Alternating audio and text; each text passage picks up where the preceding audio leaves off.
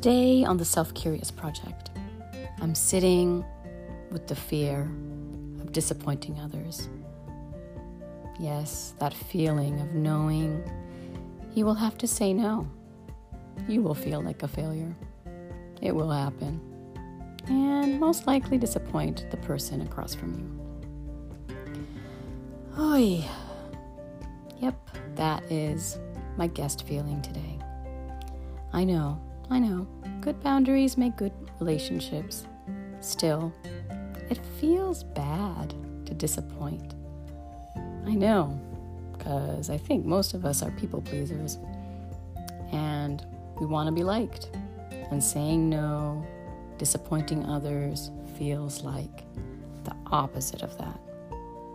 Opposite of being liked, opposite of being celebrated, opposite of everything good.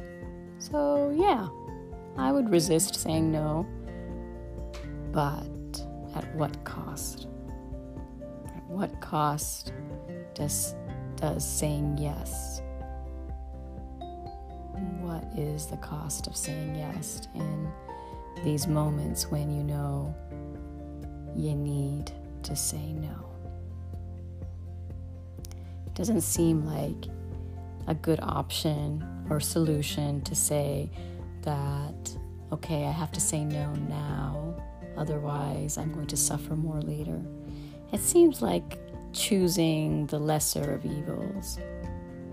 But what if we think of it as a kindness, as a way to be clear about your expectations, a kindness to yourself and to the other in terms of, I have to say no to this, and to be able to say it gently and compassionately without guilt or without feelings of shame. How do I say no?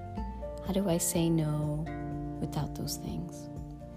So I think part of saying no is has a hidden yes to it.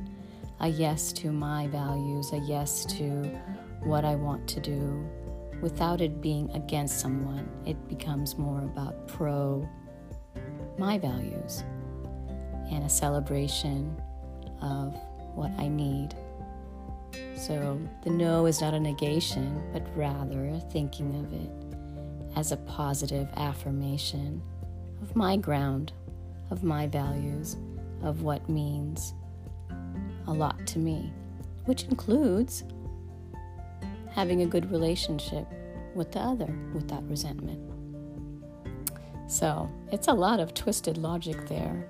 In order to say no, I have to be in a positive state. So it's a lot going on. I get that. But that's why I'm sitting with it. That's why I need to sit with it. Even though it might feel like a moment of failure, it might feel like a moment of rejection, a moment of resignation.